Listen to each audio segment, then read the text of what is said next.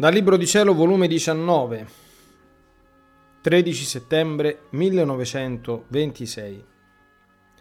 L'essere divino è equilibrato. Il dono del fiat divino mette tutto in comune.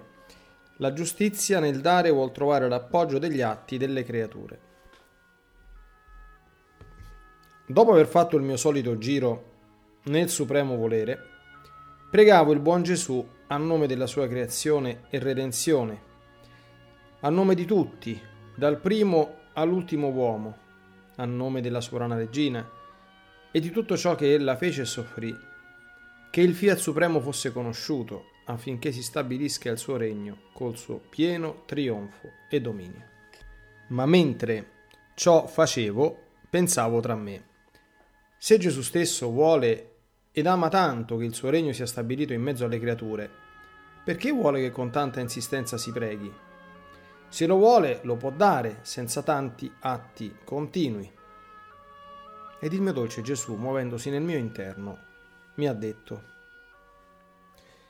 Figlia mia, il mio essere supremo possiede il perfetto equilibrio e anche nel dare alle creature le mie grazie, i miei doni, molto più poi questo del regno del Fiat Supremo, che è il dono grande che io già avevo dato nel principio della creazione e che l'uomo con tanta ingratitudine mi respinse.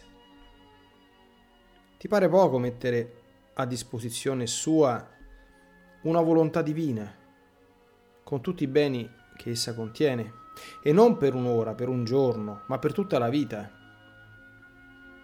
Il creatore che depone nella creatura la sua volontà adorabile per poter mettere in comune la sua somiglianza, la sua bellezza, i suoi mari infiniti di ricchezze, di gioie, di felicità senza fine?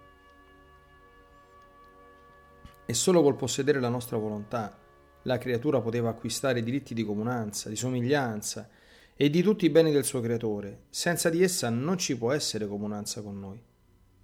E se qualche cosa prende, sono appena le nostre piccole sfioriture e le briciole dei nostri interminabili beni. Ora, un dono così grande, una felicità così immensa, un diritto di somiglianza divina con l'acquisto della nobiltà della nostra figlioranza, respintaci, credi tu che sia cosa facile? Che la sovranità divina, senza essere pregata, senza che nessuno si desse pensiero di ricevere questo regno del Fiat Supremo, lo donasse alle creature? Sarebbe ripetere la storia che successe nell'Eden terrestre e forse anche peggio e poi la nostra giustizia si opporrebbe giustamente. Perciò tutto quello che ti faccio fare, le continue girate nel volere supremo, le tue preghiere incessanti che venga a regnare la mia volontà, la tua vita sacrificata di così lunghi anni, in cui non sai né cielo né terra, diretta al solo fine che venga il regno mio, sono tanti appoggi che metto innanzi alla mia giustizia perché cede ai suoi diritti ed equilibrandosi con tutti i nostri attributi trovasse giusto che il regno del Fiat Supremo sia restituito alle umane generazioni. Ciò successe nella redenzione. Se la nostra giustizia non avesse trovato le preghiere, i sospiri, le lacrime, le penitenze dei patriarchi, dei profeti e di tutti i buoni dell'Antico Testamento, e poi una Vergine Regina che possedeva integra la nostra volontà, che prese a petto suo tutto con tante preghiere insistenti, prendendo lei tutto il compito della soddisfazione di tutto il genere umano, mai la nostra giustizia avrebbe ceduto alla discesa del sospirato Redentore in mezzo alle creature. Essa sarebbe stata inesorabile e avrebbe detto un no reciso alla mia venuta sulla terra. E quando si tratta di mantenere l'equilibrio del nostro essere supremo, non c'è niente da fare.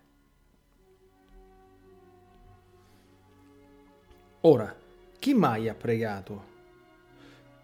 Finora con interesse, con insistenza, mettendo il sacrificio della propria vita, perché il regno del Fiat Supremo venga sulla terra e che trionfi e domini? Nessuno.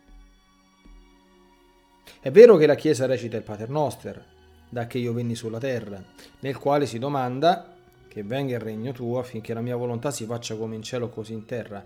Ma chi è che pensa alla domanda che fanno?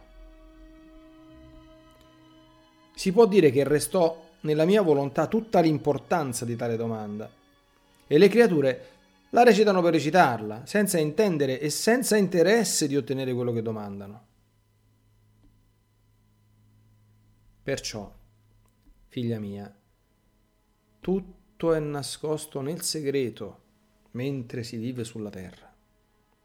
Perciò tutto sembra mistero e se si conosce qualcosa è così scarsa che l'uomo tiene sempre da dire su tutto ciò che io opero nelle opere mie attraverso i veri delle creature e giungono a dire e perché questo bene, queste conoscenze non sono state date prima, mentre ci sono stati tanti grandi santi?